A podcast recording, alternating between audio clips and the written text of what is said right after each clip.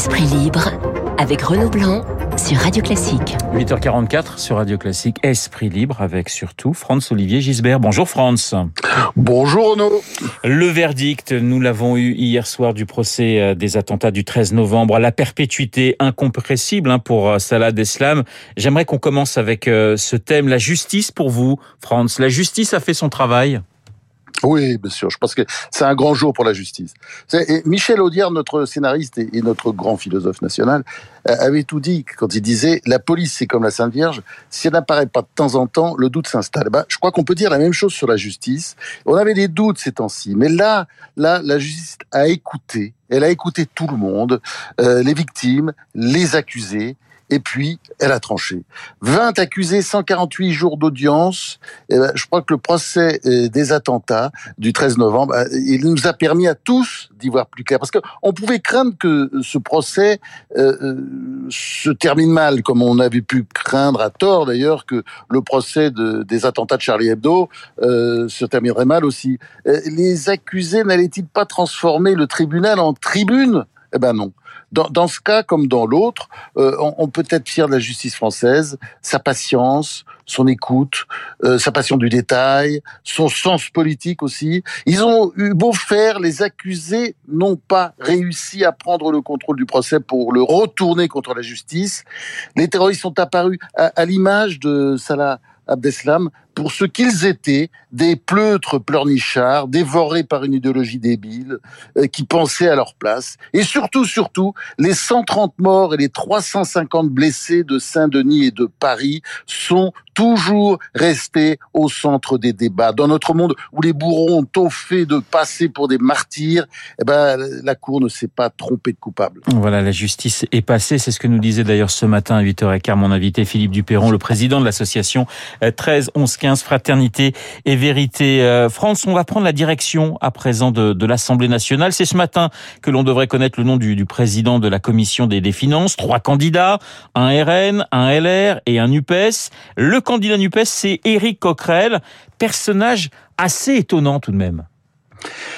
Depuis 2007, c'était une initiative de Nicolas Sarkozy, la présidence de la commission des finances, poste stratégique au Palais Bourbon, elle revient à député du premier groupe d'opposition, la majorité présidentielle, ne prenant pas part au vote.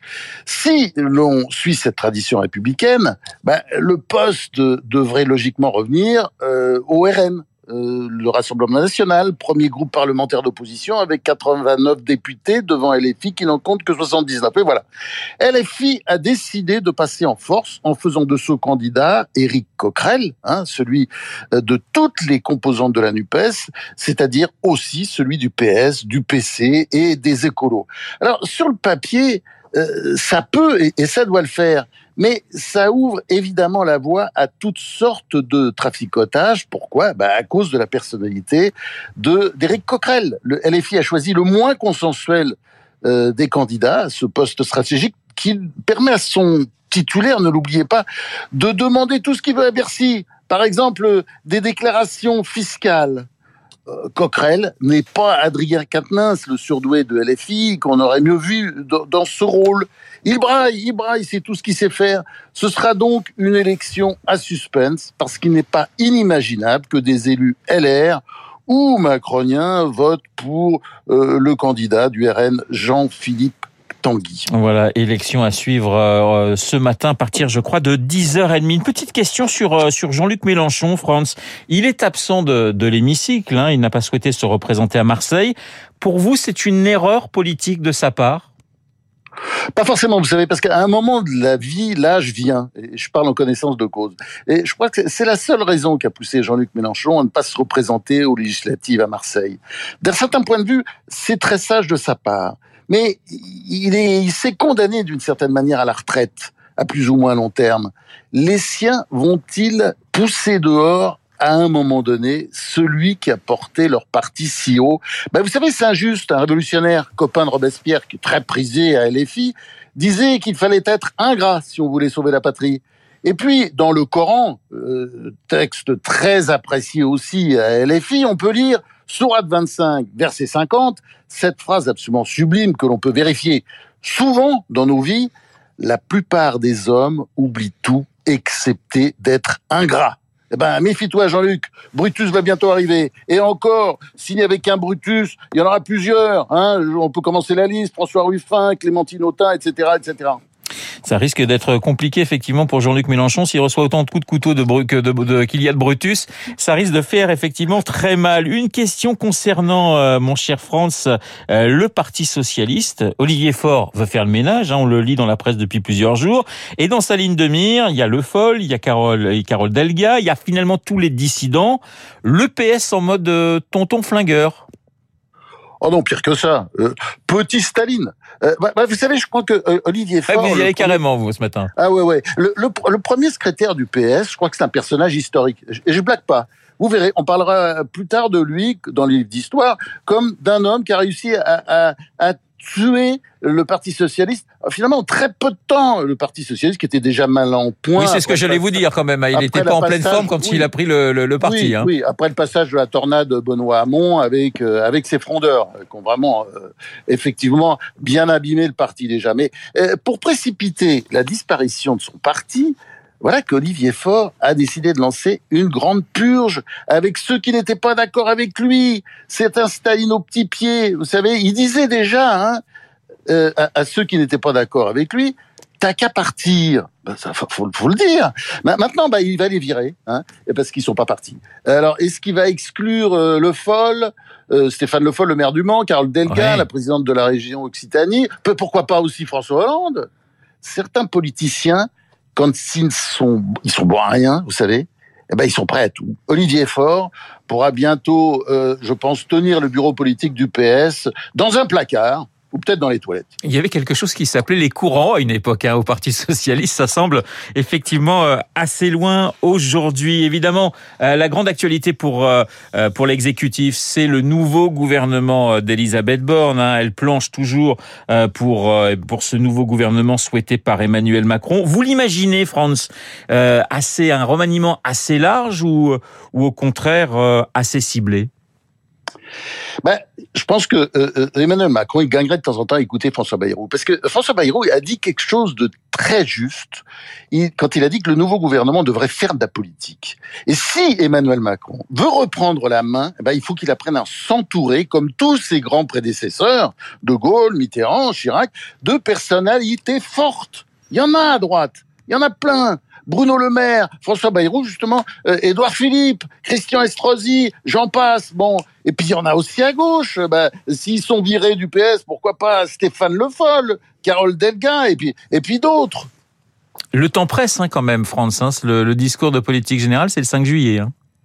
Oui, et, et je suis pas sûr, pour dire les choses. Euh, bon, il va peut-être euh, garder Elisabeth Borne, mais je suis pas sûr qu'elle ait le profil tout à fait adéquate pour diriger un gouvernement finalement très politique. Parce que parce que il faut là euh, pour le coup un gouvernement de combat. Pas seulement euh, à cause de, l'opposition euh, à l'Assemblée nationale. Mais d'ailleurs c'est totalement accessoire mais surtout à cause de tous les problèmes qui vont se poser bientôt à la France sur le front économique. Justement, euh, le Front économique, il y a le pouvoir d'achat. Cette question du pouvoir d'achat, c'est le premier grand texte qu'on attend à, l'Assemblée nationale. Comment vous voyez les choses euh, Il y a d'un côté des ministres qui disent on peut plus euh, les, finances, on peut plus rien donner. Et puis là, on parle de nouveau d'un chèque inflation de, de, de 100 euros. Comment vous voyez les choses, Franz, vous qui avez une certaine expérience de cette vie politique française? Ben, je pense que on, a mis à mal depuis un certain temps les finances publiques. Et, je pense qu'il faut commencer à réfléchir là-dessus. Alors, en même temps, c'est sûr qu'il faut aider ceux qui vont avoir du mal avec la montée de l'inflation, une, inflation qui est déjà, enfin, qui ne cesse de progresser et qui sera peut-être à, plus de 10% euh, l'année prochaine. Donc, évidemment, il faut, il faut y penser parce que le, gouvernement est condamné à le faire. Mais euh, en, en, même temps, euh, je pense que s'impose, s'impose un plan de diminution des dépenses publiques parce que parce que ça ne peut plus continuer comme ça. Vous savez très bien qu'on vit au-dessus de nos moyens, nous nous endettons sans cesse davantage et l'argent va coûter plus cher parce que les taux d'intérêt vont augmenter. Donc faut faut mettre fin à cette spirale et c'est pour ça que un gouvernement euh, pas forcément d'union nationale, mais enfin un gouvernement très ouvert et qui fait de la politique s'impose aujourd'hui. France, un mot sur euh, sur l'OTAN, sommet historique, hein, selon les mots de, Joe Biden. La Suède et euh, la Finlande vont rejoindre l'alliance, une alliance qui doit se redéployer en force en Europe.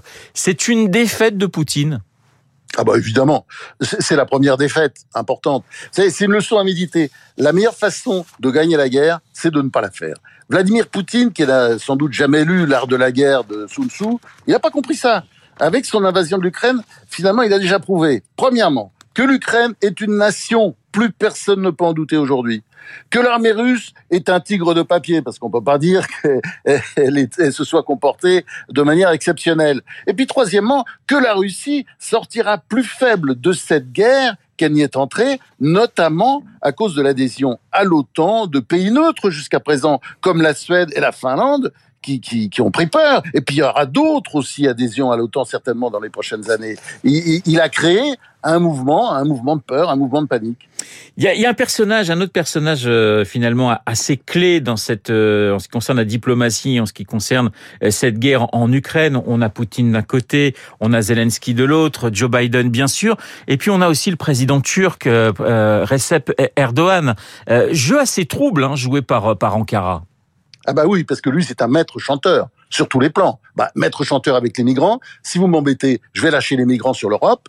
Et puis, deuxièmement, euh, si euh, vous me laissez pas casser du Kurde, du Kurde de Syrie, parce qu'il est obsédé par les Kurdes de Syrie, il veut les faire disparaître de la carte, et il veut les remplacer d'ailleurs par des djihadistes, parce que effectivement, il y en a quelques-uns chez lui, enfin des djihadistes d'ailleurs avec lesquels il, il s'est bien entendu, parce qu'il s'est très bien entendu avec l'État islamique à l'époque. C'est-à-dire, c'est très étrange, parce que à l'intérieur de l'OTAN, vous avez un ennemi avéré de l'OTAN de, et puis de, toutes les valeurs occidentales. Et c'est vrai que euh, c'est lui qu'il faut surveiller de près parce que en ce moment, euh, comme il a une situation économique épouvantable, qui a une contestation politique considérable, qui se retrouve, vous savez, il faut jamais l'oublier, avec un taux d'inflation avec sa politique économique, il a un taux d'inflation de 70% l'an. Vous voyez ce que ça veut dire? Bon, eh ben, on se dit qu'il est peut-être un peu condamné condamné parce que ce genre de, de personnage psycho, un peu un peu psychopathe réagit toujours comme ça, il est un peu condamné à, disons à essayer de conquérir des territoires pour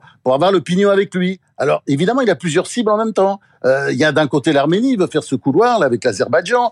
Il y a évidemment euh, euh, les Kurdes de Syrie qui veut voir disparaître le, Rojava. C'est une sorte d'obsession. Il veut vraiment éradiquer ces, Kurdes de Syrie. Et puis dernier point, évidemment, il y a aussi les îles grecques puisque il revendique. En fait, on voit bien de temps en temps, comme, comme il a une il, adore qu'on le surnomme le sultan et il, veut reprendre un peu, disons, le, les vieux rêves de, l'Empire ottoman et il considère que tous, tout, tout, enfin, l'Empire ottoman qui s'étendait quand même sur une partie de l'Europe, il considère qu'il a une sorte de, de droit sur ce qu'on appelait autrefois l'Empire ottoman et qui, bah, qui comprenait les Balkans et toute une série de pays européens. Après, merci France. Après le sultan Erdogan, le calife Franz-Olivier Gisbert sur l'antenne de Radio Classique dans Esprit Libre. Comme tous les jeudis, je vous souhaite une excellente journée, France. Et merci, vous, Et vous embrassez évidemment cette magnifique ville de Marseille où vous vous trouvez. Il est 8h57. Dans un instant, eh bien, nous allons retrouver Charles Bonner pour la météo et pour l'essentiel de l'actualité.